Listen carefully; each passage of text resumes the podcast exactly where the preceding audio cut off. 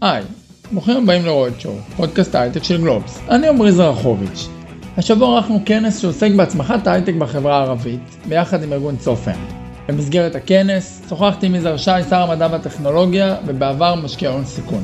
מה לדעתו המפתח לשינוי, האם אפשר להוביל תהליכים בממשלה הנוכחית, ואיך עושים זאת כשהגופים הרלוונטיים מפוזרים בין כמה משרדים. רודשואו, שיחות עם אנשים שעושים את ההייטק הישראלי, בהנחיית עמרי זרחוביץ'. היי יזהר שי, שר אהלן, המדע והטכנולוגיה. תודה, כיף להיות פה, תודה לגלובס על האירוח ולכל הספונסרים, צופן וכולם. אז אה, אתה בעצם, אה, עד שנכנסת לפוליטיקה היית משקיע הון סיכון. כמה יזמים אה, ערבים באו לבקש השקעה מהקרן שלך? לצערי הרב, מעט מאוד, היו מדי פעם מגיעים, בדרך כלל זה היה גם בתיווך, אה, שזה אומר שזה שלב מוקדם בהתפתחות הנושא הזה. האנס שקור למשל, שהיום בצופן היה מביא אלינו מדי פעם יזמים אה, ערבים, אה, צופן בעצמם וגם אחרים. אנחנו לא ראינו מספיק, וזה אחד מהנושאים שצריך לטפח. אני שמעתי בפאנלים קודמים שדיברתם הרבה על תעסוקה של ערבים בהייטק ובמקצועות החדשנות. צריך גם לדבר על חדשנות ועל יזמות במגזר הערבי. יזמות אה, גם מעודדת תעסוקה וגם מעודדת בכלל את הנושא הזה, וזה נושא שעוד לא הגענו אל, אה, אל המיצוי שלו. זה נושא ארוך, אז לא נדבר עליו זה, אבל תן לנו נקודה אחת, כשאתה מסתכל בתור בן אדם שהיה בתעשייה הרבה שנים, ש... שאפשר לחבר בין ההייטק לחברה הערבית. תראה, אני חושב שזה מתחיל בגיל צעיר. אתה יודע, אנחנו במשרד המדע והטכנולוגיה מממנים די הרבה פעילות, שאנחנו קוראים לה פעילות קהילתית, שנועדה בעצם לחבר בין בני נוער לבין החדשנות וההייטק, ואנחנו שמים דגש על אוכלוסיות שאין להן מספיק השתתפות, אה, וכמובן האוכלוסייה הערבית מובילה שם. אה, אז זה מתחיל בחינוך, ואני חושב שבחינוך ליזמות ולמקצועות החדשנות, למקצועות ה STEM, שמעודדות אה, לימוד טכנולוגיה, חדשנות, מדעים וחקר. בתחומים האלה יש לנו עוד הרבה עבודה, וזה מתחיל שם. אם אנחנו ניצור שם את ה pipeline, את תחילת ה funnel, את תחילת המקום שבו אנשים זורמים אל ההייטק, אנחנו נראה יותר סטודנטים ערבים באוניברסיטאות, למרות שיש שם התקדמות יפה, ובסופו של דבר, כתוצאה מהאוניברסיטאות, נראה גם אנשים מגיעים להייטק, אם כיזמים ואם כעובדים. אתה בעצם כשנכנסת לפוליטיקה הצגת תוכנית אה, של שר הייטק שלוקחת תחת משרד המדע גם את רשות החדשנות, גם את רשות התקשוב והמשרד, אה, והמשרד, וישראל דיגיטלית, סליחה, מהמשרד שוויון כן. חברתי. ורשות התקשוב, וזה, והשר, כן, אז, וזה לא קרה. נכון. ואז אתה בעצם מדבר פה על אה, אה, לעזור לאוכלוסיות, לאוכלוסיות שסובלות מתת ייצוג, להתחבר ליזמות וטכנולוגיה ומדע. ובעצם יש כפילות, זה קורה במשרד החינוך, מחנכים את הילדים ועושים להם פעילויות, רשות החדשנות שרצית ולא קיבלת. אה, ואז אני שואל את עצמי, וכמובן בעוד משרדים, ואז אני שואל את עצמי, האם אחד, יכול להיות שאתה לא צריך להתעסק עם זה, זאת אומרת, יש אולי קבוצות, יש אולי משרדים שמכירים את קבוצות האוכלוסייה האלה יותר טוב, מכירים את המאפיינים ואין איזה כפילות, וגם הפיצול הזה בכלל, האם זה נכון, האם זה אפקטיבי מבחינה ממשלתית. עכשיו, אני מבין שאתה מחובר לזה ברמה האישית, אולי התעסקת עם זה גם לפני כן, אבל יכול להיות שאתה מביא למשרד משהו שלא צריך להיות בו, או מחזק בו משהו שלא צריך להיות בו. השאלה טובה, אז קודם כל לגבי מה צריך להיות, אה, אין ספק, אני גם רואה את זה דרך אגב, כיוון שחלק מפעילויות משרד המדע זה להיות בקשר עם מדינות שיש להן קשרים איתנו, קשרים מדעיים, אני בקשר עם כמה עשרות מדינות כאלו ובשיחות עם שרים שאחראים על הנושאים האלה, אנחנו רואים ויכולים ללמוד ממדינות אחרות שבאמת חיברו בין השכלה גבוהה לבין חדשנות, לבין הייטק, לבין מימון אה, סטארט-אפים וכולי, הכל תחת מטריה אחת. יום אחד זה יקרה גם במדינת ישראל, אה, אם שמת לב לרעשים הפוליטיים במדינה בשבועות האחרונים, יש עוד כמה דברים לפתור בדרך לשם, אני מקווה שאנחנו נוכל לפתור אה, גם את הנושאים האלה. אה, אבל למה זה אנחנו- צריך להיות תחת, למה משרד המדע? זה יכול לקרות ב... אין לי פה רגשות אימפריאליסטיים, אם יהיה משרד אחר, שהוא יהיה המשרד הנכון, זה יהיה טוב, אבל זה בסדר, כל עוד אנחנו מייצרים מטריה אחת לחדשנות, מימון סטארט-אפים, חינוך להשכלה גבוהה, מדע, חקר, חלל וכן הלאה, סייבר, רשות תקשוב, יש עוד כמה רשויות בממשלת ישראל שאנחנו יכולים לחבר ביחד, זה הדבר הנכון, יום אחד זה יקרה, לא בשבועות הקרובים, גם לא בשנה, שנתיים הקרובות לצערי, אה, ובעניין של איגום משאבים ועבודה יעילה של ממשלה, יש לנו עוד הרבה מה לעשות ולהתקדם. ספציפית, שאלת לגבי משרד המדע, זה התחיל הרבה לפניי, משרד המדע כ-20% מהתקציבים שלו מוקצים לעידוד חינוך ו- ומקצועות שמסיימים לאנשים שרוצים להגיע לשם, אם זה אנשים צעירים בתקופת גילאי בתי הספר, ואם זה קצת אחרי זה, בצבא או באוכלוסיות שלא הולכות לצבא בגילאי 18 ומעלה, יש לנו תוכניות כבר הרבה שנים כדי לעודד אנשים, ללמד אנשים וגם לתת להם מקצועות והכשרה כדי שיוכלו להיכנס להייטק.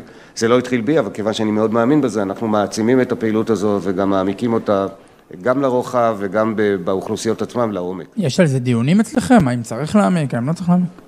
אה, אין דיונים האם צריך להעמיק, יש דיונים איך להעמיק, אנחנו הצמנו לעצמנו מטרה לקראת שנת 2021 לעסוק ביותר ויותר אימפקט, אנחנו רוצים לבחור תוכניות שבגילאי בתי הספר ישפיעו על הילדים לטווח ארוך, ילד שיעבור בתוכנית שמשרד המדע מממן ייקח את זה איתו לחיים אנחנו מקווים וירצה מאוד להתקרב, לפחות ידע משהו וקנה חיבה ואהבה למקצועות האלה, אבל אם הוא ירצה יהיו לו כלים להמשיך ומקצועות שאנשים לומדים לאחר מכן יהיה להם אימפקט מיידי, הם יוכלו ללכת לחפש עבודה בהייטק, בחדשנות, במקצועות. בכמה ילדים מדובר נגיד אה, בכלל באופן כללי? בשנה האחרונה סדר גודל של 50-60 אלף ילדים עברו בתוכניות השונות של משרד המדע. וכמה מאוכלוסיות שסובלות אה, מתת ייצוג? אז אה, דווקא בדקנו את זה, אני שמח שלמשל בתקציב שלנו 21 אחוזים מהתקציב פנו לאוכלוסייה הערבית, שזה די דומה להשתתפות של האוכלוסייה הערבית בכלל לאוכלוסייה הישראלית, פחות או יותר. אה, יש אומרים שהיינו צריכים להעדיף, לתקן, כלומר גם, להשקיע יותר. גם, וגם אני מניח שבילדים אולי... כן, אתה יודע, יחסית להשקעות הממשלתיות וכולי, אנחנו עומדים במקום מצוין בנושא של השקעה באוכלוסייה הערבית, זה אף פעם לא מספיק, ואנחנו רוצים להשקיע יותר, ואתה יודע, עכשיו אה, בעזרתו של אה, אברהים קאסם שהתחיל לעבוד איתי ומייצג את החברה הערבית אצלנו במשרד, אנחנו פותחים בתוכניות יותר שיטתיות, יותר רחבות, ויש לנו כוונה באמת גם לעבוד עם ראשי רשויות, ראשי מועצות, ראשי עיריות, ערבים, שיספרו לנו מהם הצרכים. אתה יודע, product management, הבאתי את זה מעולם ההייטק, אתה לומד משוק היעד שלך מה השוק צריך ובהתאם לזה מתאים. ככה גם המשרד שלנו עובד בעניין הזה של הפנייה שלנו לאוכלוסייה הערבית בישראל. יש לנו עוד הרבה מה ללמוד, ואנחנו מקווים להמשיך גם להשקיע וגם להשתפר בתחום הזה. אתה יודע, אתם נכנס, נכנסת לפוליטיקה, ואתה והרבה מהחברים שלך נכנסו מה, מעשייה בשוק הפרטי, בעמותות וכו'. במטרה לשנות, זאת אומרת, אתה ראית את עצמך שר הייטק, ולא משנה עכשיו שאולי קיבלת פחות אה, משאבים ממה שקיווית, ואז מצאת את עצמך בממשלה לא מתפקדת, בלי תקציב, אה, ובעצם היכולת שלך להשפיע על, האוכלוס... על החברה הערבית, או בכלל על אוכלוסיות שאתה חושב שצריך לסייע להן, די מוגבלת. כן אה, ולא, כמו שאמר הנשיא הדגול שמעון פרס הרבה פעמים. כן, כי באמת הייתי רוצה שהממשלה הזאת תתפקד יותר טוב, ושיהיו תקציבים, וש-2021 כבר תהיה סגורה, ושהממשלה תהיה יותר קצרה, פונקציונלית, ובאמת יהיו לי הרבה יותר סמכויות בעולם ההייטק. אבל אנחנו לא בעולם אידיאלי, והשאלה אם אתה יושב בצד ואומר, אוקיי, אני נועדתי רק להעביר ביקורת ולהתלונן ולהגיד מה טוב אה, אצלי, אבל מה רע אצל אחרים, או שאני מבין את המצב, מבין את האחריות שלי ומשחק במסגרת גבולות המשחק. אני מחליט שאני מבין את גבולות המשחק ואני משחק בתוכם, משתדל לשנות אותם, אבל אתה יודע, אה, יושב פה, אה, יושב פה הנס אה, שקור, איש צופת וחבר יקר שתמיד אומר שמטרתנו היא לכונן ולא לקונן. אז אני באתי לעשות דברים ולא להתלונן על מה שאי אפשר לעשות. אני יכול לתת לך רשימת מכולת מכאן ועד הודעה חדשה על מה אי אפשר ומה מתסכל ומה קשה וכולי. אני יכול לתת לך גם רשימה של דברים שקורים, דיברת על ההשפעה שלנו על ילדים, ביקרתי בקייטנות של ילדים בקיץ הזה שלומדים על חלל, על טכנולוגיה, במגבלות הקורונה, עם מסכות על הפנים ועם ריחוק חברתי ועם הרבה מגבלות. הייתי אה, שותף אה, בקורס אה, אונליין במקצועות החלל, עשרת אלפים ילדים נרשמו לקורס הזה תוך יומיים, הרגע שפתחנו ועד שלא יכולנו להכיל יותר. וזה ילדים שמקבלים ברק בעיניים, מקבלים את האהבה לטכנולוגיה, מקבלים גישה לדברים מדהימים ש... שאני בעצמי מתפלא עדיין לראות אותם אז יש דברים שאפשר לעשות, יש תקווה, יש הרבה מאוד דברים, אנחנו עכשיו בכלל אמירויות וכאלה, אפשר לדבר מכאן ועוד הודעה חדשה, אז אני מעדיף, עמרי, להתרכז במה שאפשר לעשות, ומה שאנחנו רוצים לעשות, ויש שם מספיק עבודה.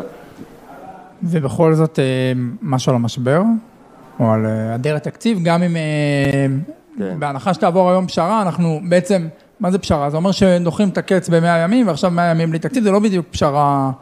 אז בחרתם לכם יום לעשות את האירוע הזה, הנה יום חדשותי לחלוטין. אה, חיכינו אתמול עד שעות הלילה המאוחרות אה, כדי לדעת שאכן אנחנו כנראה הולכים לפשרה. אני אומר כנראה כי כבר ראינו כל דבר אפשרי בפוליטיקה הישראלית, אבל אנחנו מניחים כרגע, מה שעכשיו בוקר של יום, אה, היום האחרון לדדליין של התקציב. אנחנו מעריכים שהיום אכן תעבור הצעת החוק, הפשרה הזו. ואנחנו נקבל עוד 120 יום כדי לממש תקציב. זה משבר מאוד חריף, זה משבר קשה בפוליטיקה הישראלית, אנחנו רחוקים מלראות את הפתרון לטווח הארוך.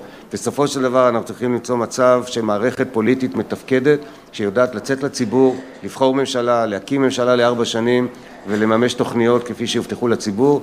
למרבה הצער מדינת ישראל כבר שנים ארוכות לא נמצאת שם ואני מקווה שאיכשהו בשנים הקרובות נגיע למצב המוזר הזה, אתה יודע, בוחרים ממשלה, שבוע שבועיים אחרי זה היא קמה, היא עובדת, מתפקדת לארבע שנים ומי שנבחר עבורו ראש ממשלה שהוא לא הצביע עבורו לא מרגיש שזו טרגדיה נוראית. מרגיש שבסדר, אוקיי, פעם הבאה אולי יהיה ראש ממשלה שאני בחרתי ופעם אחרת מישהו אחר. חייבים להגיע לשם, אני מקווה שזה יקרה עוד בתקופתי, אבל בטח זה יקרה בתקופתך, אתה קצת יותר צעיר ממני. יום אחד, תאר לך אבל קצת פחות אה, אופטימי. פחות אופטימי. לא, אני מאמין, אתה יודע, יום אחד, עוד עשר שנים כזה, אתה תלך עם הילדה שלך, תיקח אותה ביד, תראה לה איך בוחרים, ויום למחרת ייבחר מישהו, שבועיים אחרי זה תהיה ממשלה. קורים דברים, אתה יודע, מדינת ישראל. אה, כן, יכול להיות שצריך, אה, אפשר לנהל דיון שלם על כל ה... לקונן או לכונן, והאם צריך אולי אה, לא לקבל את כל חוקי המשחק, זאת אומרת... לא צריך לקבל בכלל, ואני חושב שמי שמסתכל עלינו בחוץ בטח עומד לפעמים תמה ומשתאה על כל מה שקורה שם. זה די עצוב, אתה יודע, כי כשאתה נמצא בתוך החדר, בתוך ישיבות הממשלה, בדקנו למעלה מ-90, אולי 95 אחוז מהחלטות הממשלה מהיום שהיא קמה ועד היום, והיו די הרבה החלטות, מימנו פרויקטים, והלכו על מדיניות, ומינו אנשים וכולי, 95 אחוז התקבלו פה אחד. אפילו לא היה דיון יותר מדי משמעותי. יש משמעת קואליציונית. לא, לא, לא, אין משמעת קואליציונית. לא. בממשלה לא צריך משמעת קואליציונית, כן, אבל דיון. זה... לא, יש, היו הרבה דיונים, ואיפה שהיו ויכוחים, דרך אגב, לפעמים אני מוצא את עצמי עם שר של הליכוד, מתווכחים ביחד נגד שר אחר, כחול לבן, ליכוד או משהו אחר, זה דיונים ענייניים. מה שמצער, שהחמישה אחוז האלה, הם החמישה אחוז שכולנו מתלהבים, הם עובדים עליהם, מסיתים כלפיהם. אה, גורמים לרעש גדול וציבורי, זה לא צריך להיות ככה, אני באמת מייחל היום שממשלת ישראל תראה אחרת, הפוליטיקה הישראלית תראה אחרת, זה ייקח זמן. בינתיים האזרחים אה, שלמו את המחיר.